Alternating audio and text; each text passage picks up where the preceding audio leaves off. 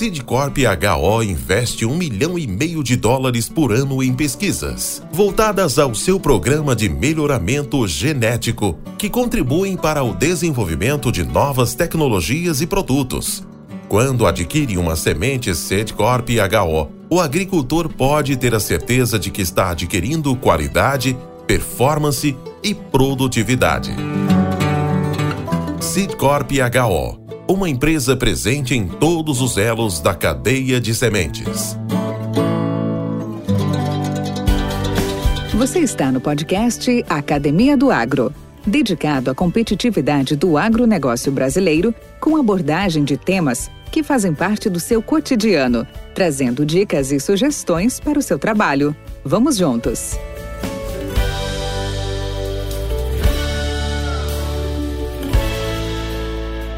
Olá, amigos e amigas, bem-vindo ao podcast Academia do Agro.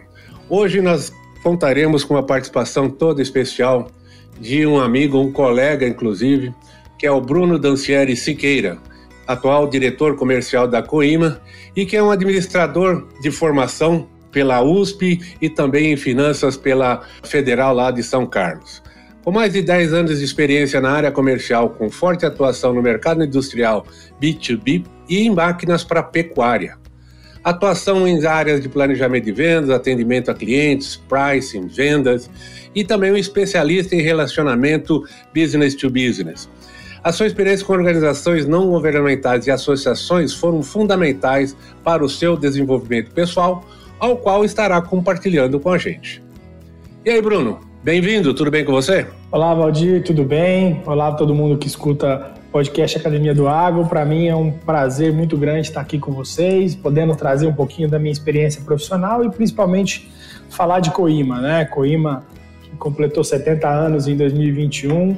Tem bastante história bacana aí dentro do agronegócio que é muito relevante para os ouvintes. Opa, estamos ansiosos de ouvir então, cara. Vai ser muito bacana, tenho certeza disso. Mas começando, Bruno, gostaria de saber de você, Bruno, onde tudo começou? Conta um pouco da sua história, da sua família, do seu negócio. Bom, a, vou começar um pouco da Coima, que começou bem antes que eu, né? Coima tem 70 anos, eu tenho menos da metade disso, então ela foi fundada por esse senhor aqui, que, ah, que não vai ver, mas se você está vendo, que é meu, estou vendo, é eu estou vendo, meu avô, o seu José Dancieri, né, que era motorista de ônibus, e começou né, lá nos anos, nos anos 50 é, a migração para o interior, saiu ali da região de Tupã, Getulina e veio até Dracena e começou a, é, a, consertar carroças de tração animal, carrinhos, né?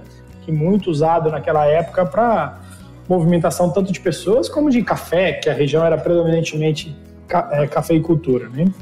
Então ele começou lá atrás consertando carroças, não demorou muito, o espírito empreendedor dele levou à fabricação de carroças e depois, consequentemente, com a evolução, com, com, com o surgimento de possibilidades de crescimento, fabricar balanças bovinas e troncos de contenção. Isso há mais de 50 anos é o carro-chefe da Coima. Isso vem, vem, vem, estamos conquistando aí todo o território nacional e mais de 20 países que a gente tem presença internacional. E minha história começou aqui dentro, né? Eu desde sempre, desde muito criança, participando um pouco de, de toda essa história. Mas uma empresa familiar, como sempre, a gente teve a oportunidade de ir mundo afora, né? Antes de ter oportunidade aqui na empresa para conhecer. Eu sempre adorei a área comercial. Dentro do agronegócio, é, nunca foi uma grande paixão o agro, né? Sempre gostei muito da coima, mas nunca fui uma pessoa de da roça, vamos dizer assim, né?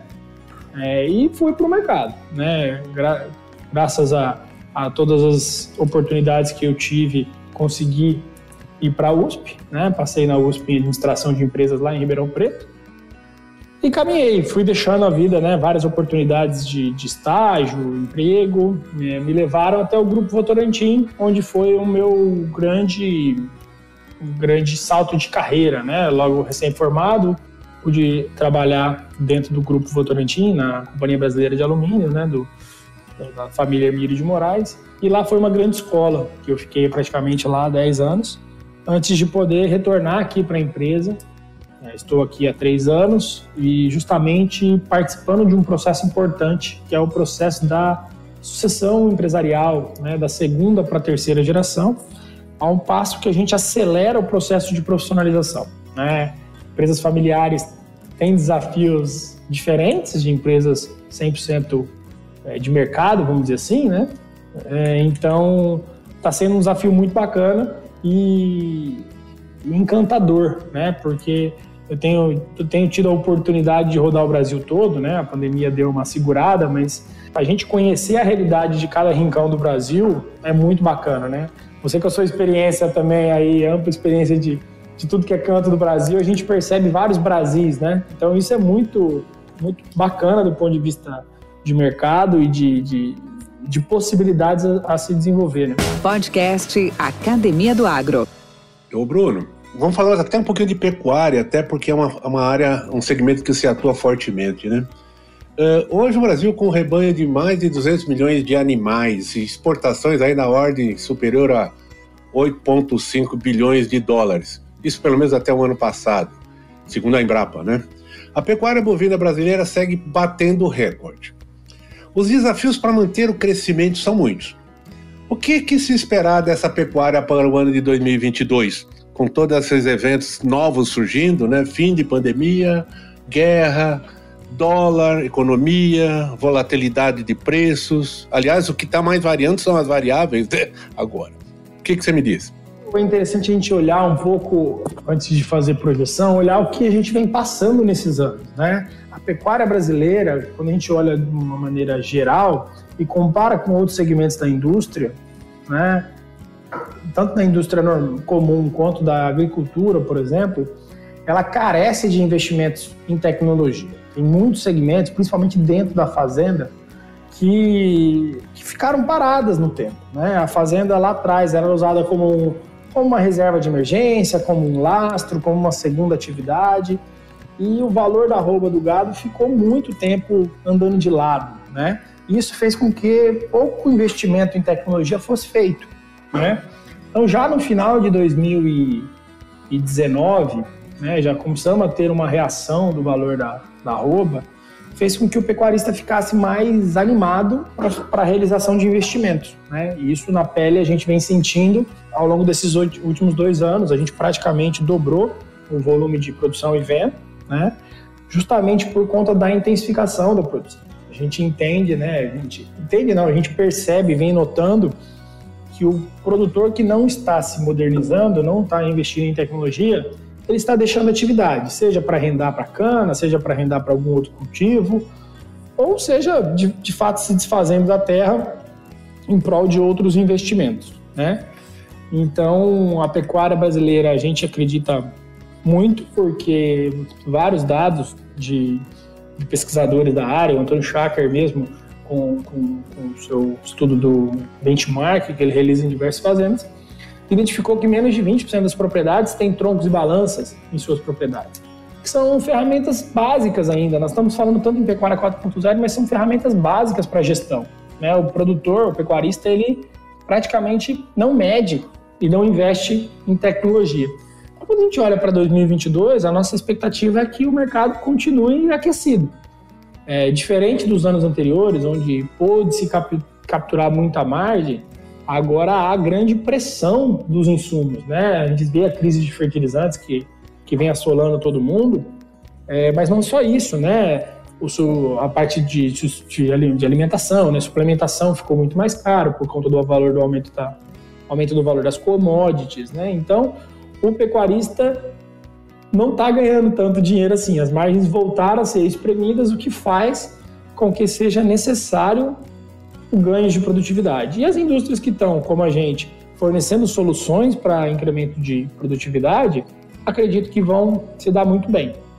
E o que me anima mais, olhando o cenário de pecuária, é que o mundo está descobrindo a carne brasileira como uma carne não tão comoditizada, já entrando num cenário de, de carne de qualidade. Né? Então, a gente pode observar o que a que a ministra Tereza Cristina fez antes de sair do mandato, ela conseguiu abrir o mercado de exportação de carne para mais de 100 países. Retomou o mercado americano, que é sempre um, uma dificuldade. Antes da guerra da Rússia, conseguiu romper alguns embargos econômicos que tínhamos com a Rússia.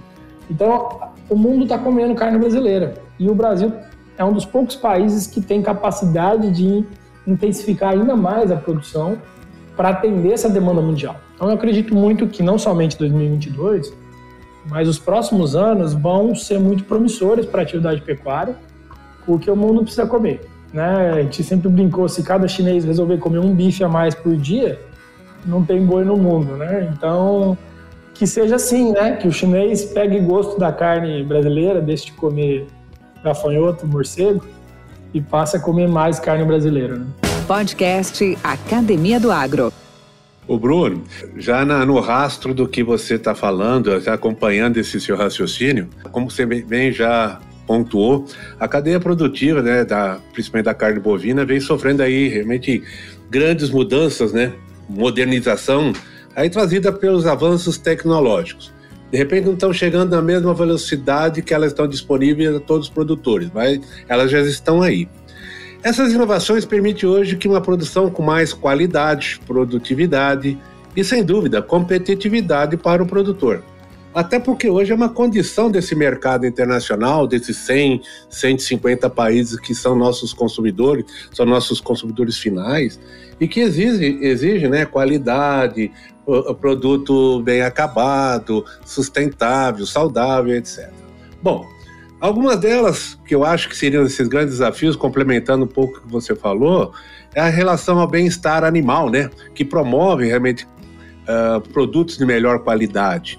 E também uma coisa que está cada vez mais, mais próximo, mais inserido no nosso avanços tecnológicos, que é a onda digital, né? E eu te pergunto, quanto isso pode impactar toda essa cadeia produtiva? O que, que você acha dessas mega tendências? Saúde animal, bem-estar animal, desculpe, e onda digital. Bom, é, vamos, vamos, vamos dar uma quebrada aí na resposta, né? É, de fato, a gente precisa olhar para as boas práticas que a gente já tem é, no Brasil, né? E entendendo como essas mega tendências elas podem acelerar as melhores práticas. Uma bandeira que eu venho defendendo muito desde que eu vim para o agro, voltei para o agro, né? E eu vejo muitos cientistas com essa bandeira. Por exemplo, um outro colega, né? O Spiano, né? Foi exalquiano também, que é o Marcos Fava Neves, que é uma sumidade quando a gente fala de agro.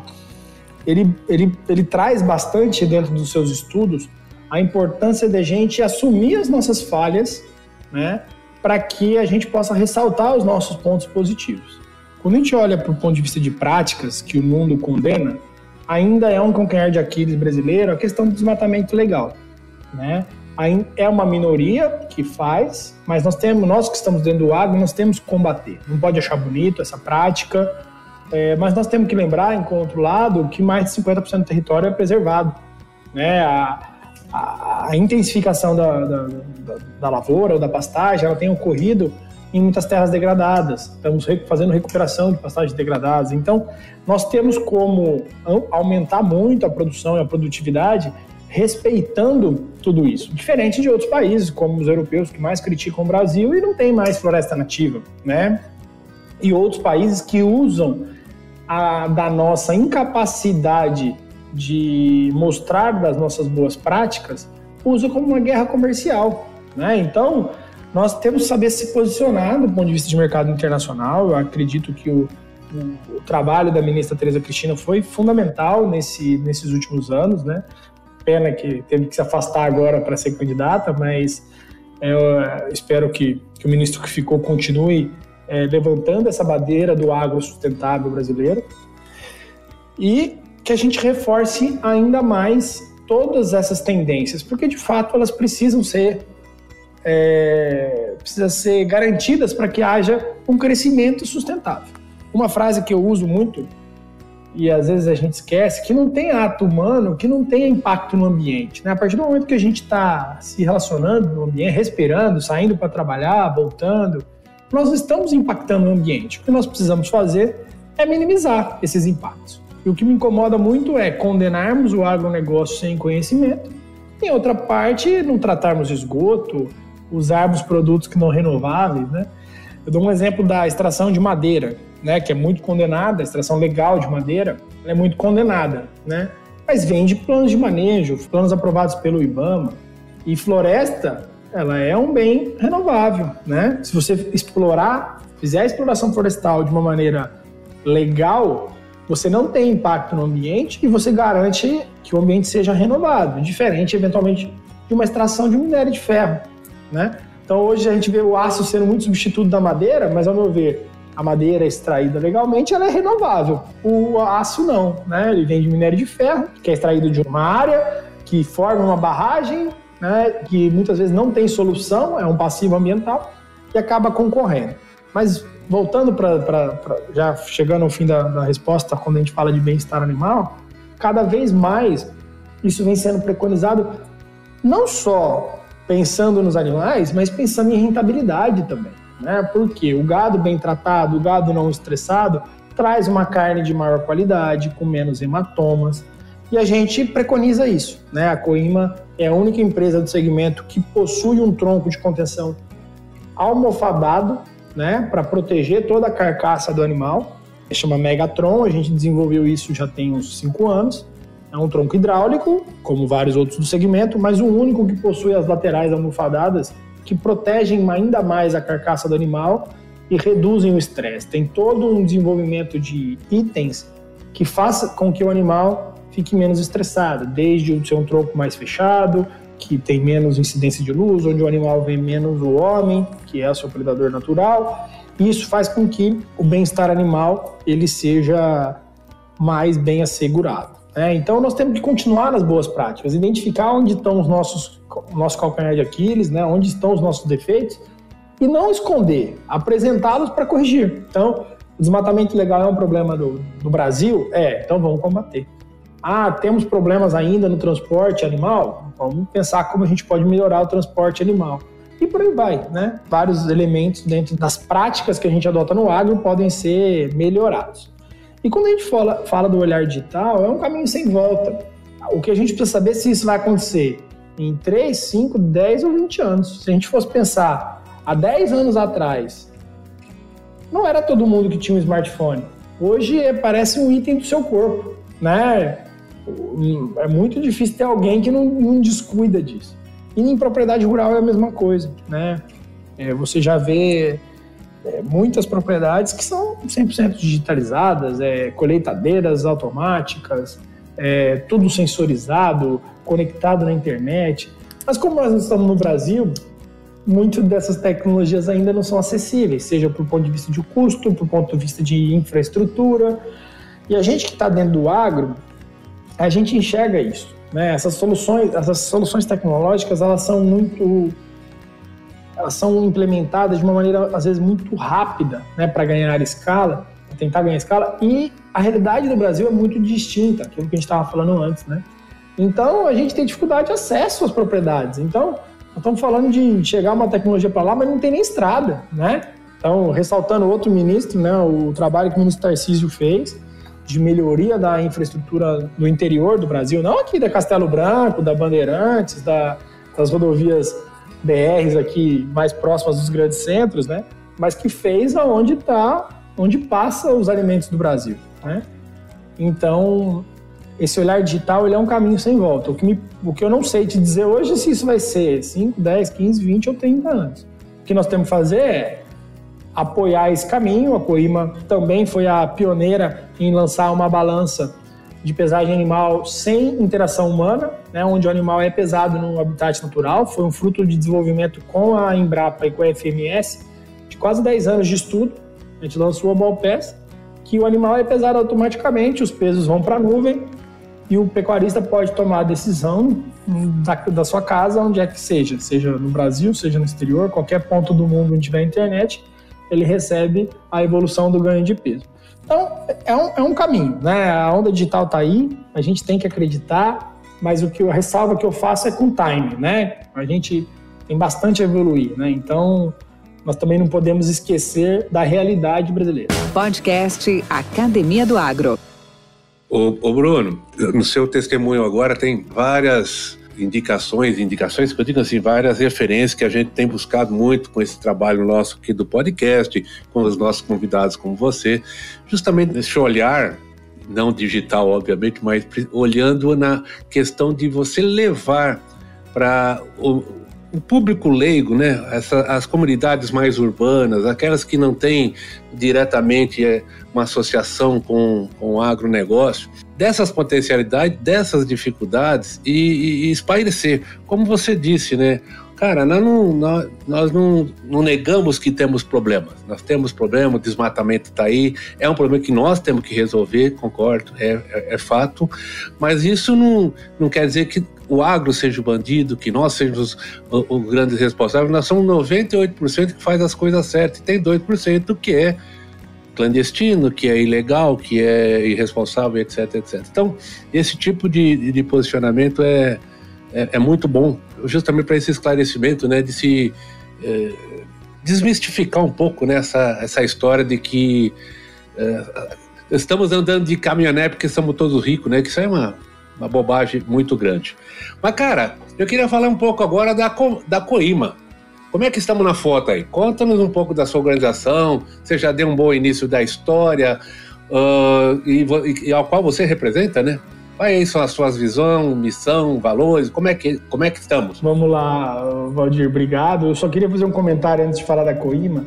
A gente tem um estigma de patinho feio, né? A grama do vizinho sempre é mais bonita, né? E a gente no agro, a gente é líder na maior parte da, dos segmentos, carne bovina, soja, quando a gente não é líder, a gente é segundo maior exportador, então a gente tem uma presença mundial e a gente é referência em tecnologia, né? Então a gente, em vez de se orgulhar disso, a gente faz um movimento contrário. Tudo que vem do exterior parece que é mais bonito. Então nós temos que, de fato, aprender com as boas práticas do, dos países, né? Mas nós somos, somos referências quando a gente fala em produção. Você pega a cadeia da laranja, Pô, demos um baile nos Estados Unidos, os Estados Unidos está para trás na, na, na, produção de suco de laranja, e por aí vai, né? Seja na, nas culturas, nos cultivos adaptados, com, com o crescimento da transgenia. Então, pô, nós temos que, que, que, ressaltar isso, né? E é isso que é motivo de muito orgulho, em vez da gente ficar é, com esse síndrome de patinho feio. Bom, falando da Coima, a Coima, como eu disse, a gente é líder de, de mercado, né? A gente domina esse, esse mercado de contenção e São 70 anos já, né? Sim. 70 anos de A gente tem 70 anos, a gente tem é, o domínio na produção de troncos e balanças bovinas na América Latina, né? Tá certo que o grande país é o Brasil, né? Mas a gente também exporta para diversos países aqui da América do Sul, além de outros países, né? Então a Coima fabrica troncos de contenção e balança há mais de 50 anos e vem cada vez mais podendo chegar a lugares onde não chegava, né? E o que a gente quer é que esse mercado cresça ainda mais. A gente ainda observa um pouco muito fora, então o nosso objetivo é trazer inova inovação tecnológica para a pecuária, né? E também para a agricultura. A gente é, produz também balanças rodoviárias, né? Para pesagem de veículos. É um segmento hoje menor do que o de troncos e balanças para a gente, mas é um segmento extremamente importante porque tanto a origem quanto o destino, o, a balança rodoviária ela é fundamental para garantir e assegurar a lisura das operações. Né? Então, a gente acredita muito no crescimento desse mercado de balanças rodoviárias né? e investe muito né, para poder permitir que essa tecnologia seja mais acessível. Né? Hoje, trouxe aí que nós temos mais de 200 milhões de cabeça de gado, né? E muitos desses não são manejados, não são tratados, né, dentro de um sistema de, de tronco de contenção. Então, o que nós queremos é, de fato, permitir que a tecnologia chegue para todo mundo. Então, esse é o nosso grande objetivo. O, Bruno, como é que está montada a Coima? Qual é a estrutura, o organograma dela? Qual é a, a, força de colaboradores que vocês têm? Sua rede de, de assistência técnica, sua rede de comercial? Como é que ela está estruturada? Bom, a Coima ela fica sediada em Dracena, interior de São Paulo. Né? Aqui que ela começou e aqui que fica a parte industrial dela. É, a gente atende todo o Brasil e diversos países do exterior por meio de equipe própria de venda e por meio de representantes comerciais. Hoje nós temos mais de 600 representantes comerciais, né, é, espalhados pelo Brasil, vários distribuidores fora do Brasil. Nós temos uma, um, um, centro de distribuição há mais de 10 anos na cidade de Marabá, no Pará. Acabamos de abrir um agora no mês de março é, em Campo Novo dos Parecis. Estamos com plano de abrir mais dois centros esse ano. Para quê? Principalmente objetivando entrar no mercado de serviços de calibração de balanças rodoviárias. Né? A gente é muito presente no mercado de contenção animal e pesagem animal, muito conhecido, mas nós estamos também agora mirando mais proximidade né, do, do, produtor, principalmente aí mais ligado à agricultura, mas não somente, porque balança rodoviária é praticamente todas as indústrias, mas estando mais ao lado. Hoje nós temos cerca de 250 colaboradores, né, cresceu mais de quase 100 funcionários nesses últimos dois anos também, para sustentar todo o crescimento, né? E o nosso objetivo é continuar é, aproveitando né, essa onda boa do, do, mercado, acreditando que ela não vai cair mais. Né? A gente tem o famigerado ciclo pecuário, né, que sempre assustou a gente, aproveitava três anos bom, dois anos ruim, vinha três anos bom, dois anos ruim, mas a gente acredita que agora, principalmente devido à demanda internacional, é um caminho meio sem volta. Né? É ruim a gente pagar um pouquinho mais caro no quilo da picanha, no quilo contra filé, no quilo da fraldinha, do acém, do pão de peito, mas isso é um indicativo que o Brasil está se desenvolvendo e está encontrando mercados. O, a única forma da gente crescer é trazendo dinheiro de, do, do gringo para cá, né? Quanto mais dinheiro, mais dinheiro nós conseguimos trazer para cá, mais o país consegue se desenvolver. E essa tem que ser a nossa briga, né? De levar os produtos cada vez mais industrializados, cada vez mais valor agregado para fora, né? para trazer é, dinheiro para o Brasil se desenvolver. Podcast Academia do Agro. Ô Bruno, você como bom administrador, dizem que, como é que é a história? Quem toma risco, é, assume risco de qualquer maneira é amador. Agora, quem gere risco, quem observa, quem analisa os riscos e os aceita, esse é profissional. Então eu queria que você arriscasse para nós o seu five-year plan, o seu ten-year plan para o seu setor. O que, que você visualiza para os próximos 10 anos no seu segmento? Essa pergunta é boa, hein, Valdir? Essa é para hoje em dia, né? Era muito curioso eu vim do Grupo Votorantim e lá nós tínhamos o planejamento estratégico, né? Tinha o diálogo estratégico que era para 10 anos, o planejamento para 5. E hoje em dia, se a gente olhar os líderes mundiais, muitos não existiam há 5 a 10 anos atrás, né? Então a gente tem que ficar de fato de, de olho né, em todo o que é de tecnologia disruptiva que está vindo, mas é muito, muita presunção minha imaginar como vai ser o mercado daqui 10, 15 anos, 20 anos. O que, que eu acredito? Sim, que o mercado cada vez vai ser mais tecnológico, cada vez mais nós podemos acreditar que tecnologias vão ser embarcadas nos produtos. O que a gente entende de necessidade hoje talvez não vão ser as nossas necessidades no futuro, então nós precisamos de fato ficar muito claro, mas o, a ressalva que eu faço, posso estar sendo muito. Eu já estou ficando meio velho já, né? Quando se compara com a molecada hoje, eu acredito que o mercado, ele, as necessidades, elas, elas se adaptam, elas não, não mudam tanto assim, ela continua sendo ali, as necessidades primárias, as básicas de segurança, saúde, bem-estar, elas acabam é, elas acabam permeando ao longo do tempo.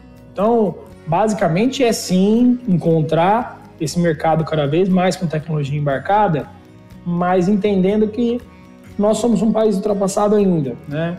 Apesar de a gente ficar aqui tentando defender todas as nossas tecnologias, então nós somos um país pobre ainda. Então, a gente mesmo com todo esse processo de transformação que vai ocorrer com certeza, ainda vai ter espaço para muitas das, das, tecnologias que a gente conhece hoje. Né? Eu, eu, escuto muito futurólogos falando que as profissões do futuro não nasceram ainda. É, eu, eu, ainda fico meio que com certa ressalva olhando isso, né? essa é uma visão minha, porque é aquela história, né? Nós estamos aqui num podcast que nada mais é do que um programa de rádio adaptado para um meio digital, né? E o rádio está aí, é vento e pouco, e era para ter acabado há 10 anos, quando, quando a internet estava no boom, ou há 30 anos, quando a internet surgiu.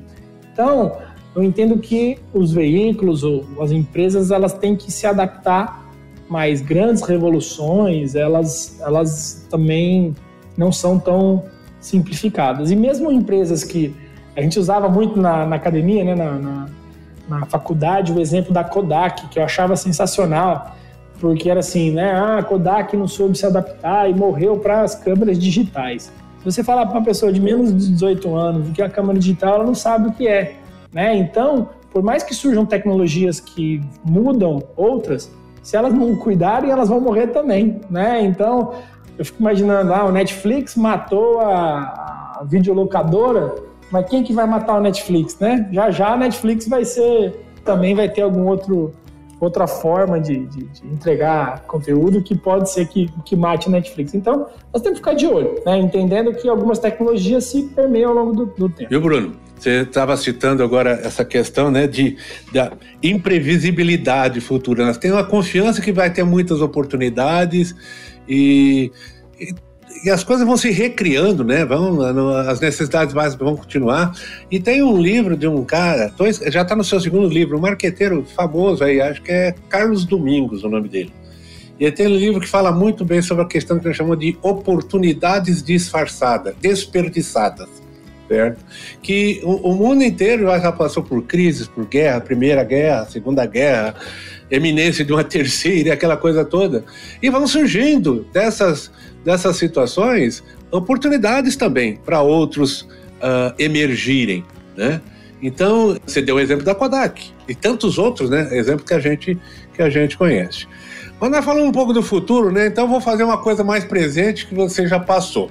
Nesses dois anos que nós vencemos de pandemia, ultrapassamos de pandemia, o que é que você deixa na tua mala, o que é que você tira da tua mala e o que, que você coloca de novo com o aprendizado da pandemia? A pandemia ela foi uma escola, né, para gente, né, principalmente os mais jovens que vinham num período de sempre estabilidade, né? A gente fala de muita instabilidade, mas se a gente olhar o que o Brasil teve depois da década de 90, né, principalmente depois do Plano Real para frente, um cenário econômico muito mais estável do que a gente já se passou ao longo do, dos anos anteriores, né? Então, assim, principal problema da pandemia foi a perda das pessoas, né? A gente perdeu muita gente querida, né? Isso é um, uma dor muito grande, mas nos acende a importância de entendermos que nós estamos de passagem, né? A gente conseguiu passar essa pandemia, mas nós temos que aproveitar as oportunidades que nos aparecem todos os dias, porque pode ser que não vão ter mais, né? Então, acredito que uma das grandes aprendizagens da, da pandemia é a gente está de passagem aqui, então temos que fazer o nosso melhor todo dia. Não adianta a gente ficar esperando que ninguém passe por nós, não. Entendermos também que um, a questão da globalização, do mesmo jeito que ela é extremamente importante, ela é extremamente preocupante. Então, faz com que aquilo que é essencial, que é básico, nós tenhamos certo domínio, né? Eu entendo que você não precisa nem ser tão vertical ao ponto de querer ter tudo dentro da sua casa, mas também não precisa ser tão terceiro, né? Buscar tantos parceiros e terceiros para fazer aquilo para você. Tem que encontrar um equilíbrio. Então, tirando a dor, né, do que muita gente passou e muito próximo, né? Acho que o grande aprendizado que eu levo é de que a gente está aqui de passagem. Né? Essa passagem, como eu disse lá, né, pode durar um 5, 10, 15, 20 anos, é isso, né? Amanhã a gente pode não estar tá aqui, mas nós temos que fazer, trabalhar e fazer como se a gente fosse estar tá aqui por mais 100 anos, né? Entendendo que nós temos que deixar o legado para aqueles que vão vir. Não, bacana, bacana. Ô Bruno, compartilha com nós aqui. Qual foi o pior momento da sua jornada profissional? E o principal, né? Como é que você superou esse hospital? É, eu acho que, assim, eu, eu sou um privilegiado, né? Quando eu analiso minha a minha trajetória profissional, né? Graças a Deus, graças ao trabalho aí do, dos meus antecessores, do meu avô, dos meus pais, é, eu tive é, uma vida muito melhor do que a média da, da população, né? Então isso eu tenho que agradecer só.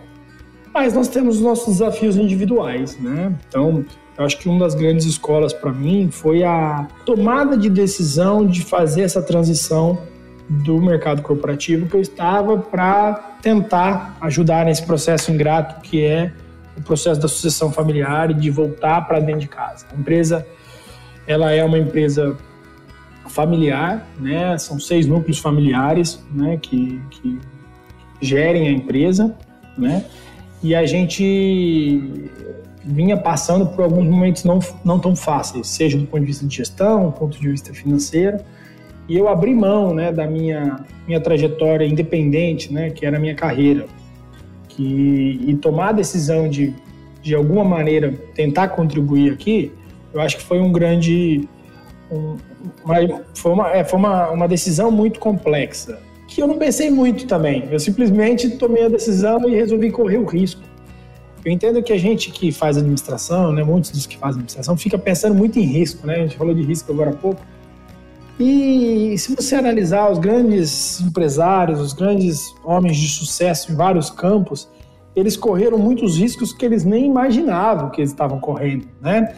Então eu entendo que é um pouco é, esse aprendizado que eu levo. Acho que a gente sim tem que ter um mapeamento de risco, mas nós temos que ter coragem para encarar a situação e, e, sabendo se adaptar ao longo do tempo, né? E tentando, no meu caso, enxergar o melhor para o todo. É o que eu venho tentando aqui, né? Muitos não podem enxergar dessa maneira, mas o meu objetivo sempre é olhar o melhor para o todo, né? E, e tentar fazer com que esse organismo Coima, que é muito maior, possa ficar maior ainda. Né? Hoje a gente, como eu disse, tem mais de 200 funcionários, então se a gente for analisar, nós temos mais de mil pessoas que dependem diretamente do, do, do resultado dos nossos negócios, né? fora todos os parceiros, fornecedores, clientes. Né? Então, nós temos um universo de stakeholders que dependem do bom andar, né? Então acho que essa leitura que eu faço. Ô Bruno, eu falei do desafio, tá? E o que, e o que te deixa empolgado? Com as suas atividades? É, o que me deixa motivado, é, é, animado, é com essa construção, é com esse poder da mudança, é o poder fazer diferente dia após dia, né? Poder solucionar problemas, né? Eu, eu tenho o privilégio de não perder mais cabelo, né? Então, então eu parece que eu, parece que eu ninguém, ninguém, ninguém fez bullying com você sobre alope, a, alopecia, ah, né? Alopecia, né? Que é a perda então, de como. Eu não, como eu não perco mais cabelo, então eu gosto de problema, de solucionar problema, de resolver problema. Então acho que é isso que me motiva, sabe? Entender que a gente está aqui para facilitar um processo, né? Seja do cliente que precisa de um produto para melhorar a tecnologia, seja de um funcionário que quer se desenvolver, seja de um fornecedor que, que tem a oportunidade de crescer porque está fazendo uma parceria de longo prazo. Então, o que me motiva de fato, né, é poder transformar a realidade local, nacional e mundial. Né? Eu, eu não tenho grandes pretensões, mas acho que cada um tem um papel. Né? E se a gente se ater ao nosso papel e fizer bem feito, a gente vai crescer. Né? A gente critica muito, né? Que no Brasil é Salvador da Pátria, é o Bolsonaro, é o Lula. Acho que não, cada um tem o seu papel. Né? Enquanto a gente fica lá criticando o deputado que eventualmente não está sendo eficiente, mas peraí, eu estou fazendo a minha parte. Aqui, ó, eu sou eu como empresário, eu como profissional, eu como cidadão. Eu estou fazendo a minha parte, eu também estou querendo levar vantagem. Né? A gente critica muito e faz pouco. Então, que me motiva é poder construir um pedacinho, um tijolinho dessa, desse processo de mudança todo. Bacana, Bruno. E que mensagem você passa para os nossos colegas do agro? Que conselho agora, né? A hora, a hora do conselho. O que, que você sugere? É, o que eu sugiro é que eles se animem, né? Vão atrás, corram. O agronegócio brasileiro é uma potência, é uma potência. Então, tem muita oportunidade, é, é incrível né? Eu tenho oportunidade de rodar o Brasil todo praticamente e vejo como há carência de bons profissionais, né? No agronegócio e de uma maneira geral, né? Eu tive, tive a oportunidade de estar agora no Mato Grosso, onde a gente abriu a filial. É um município pequeno no Mato Grosso, chama Campo Novo dos Parecis. Coisa mais linda, um município pequeno, mas assim, tem um monte de coisa e falta tudo. Não tem, se quiser alugar uma casa, não tem, porque tá crescendo tanto que não tá dando conta.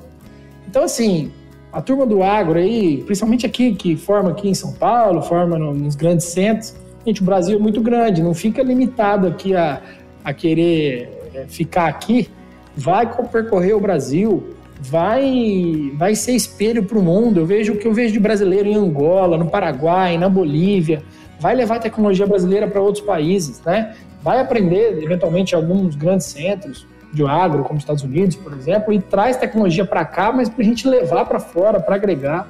Então, turma que está no agro aí tem muita possibilidade, muita. E o que eu aprendi muito aqui também com o grande mestre, que é o Zezinho, que é o nosso, nosso embaixador, a gente brinca, tem 44 anos de empresa, que era o gerente nosso de vendas.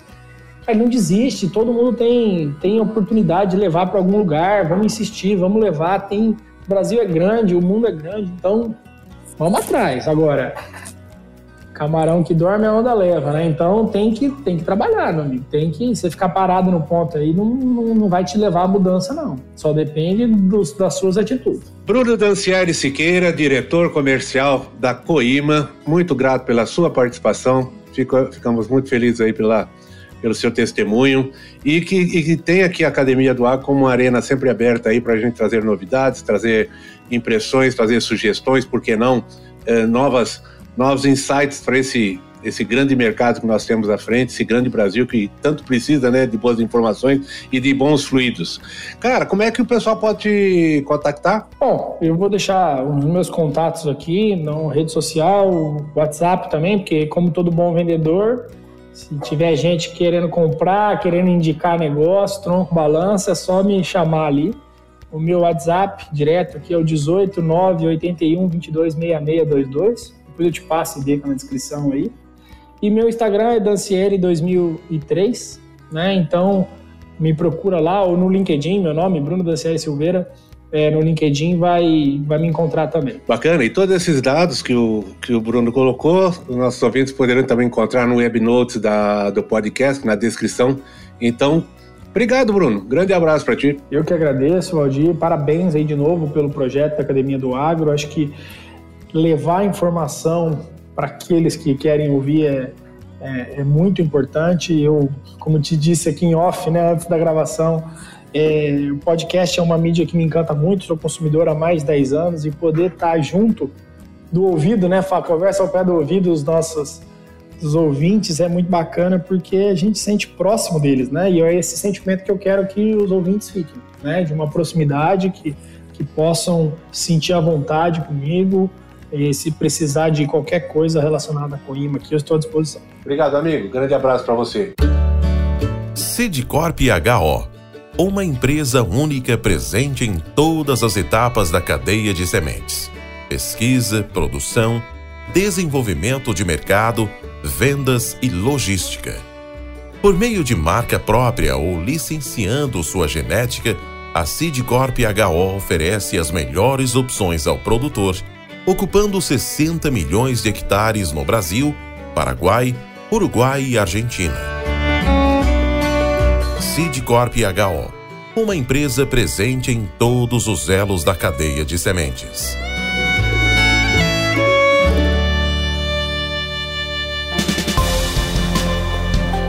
Mentes brilhantes incentivam outras. Crônicas do Agro com seus especialistas e líderes comentando, opinando e analisando diversos assuntos através da sua ótica e de sua experiência. Seja você o fator multiplicador. Boas práticas, boas ideias.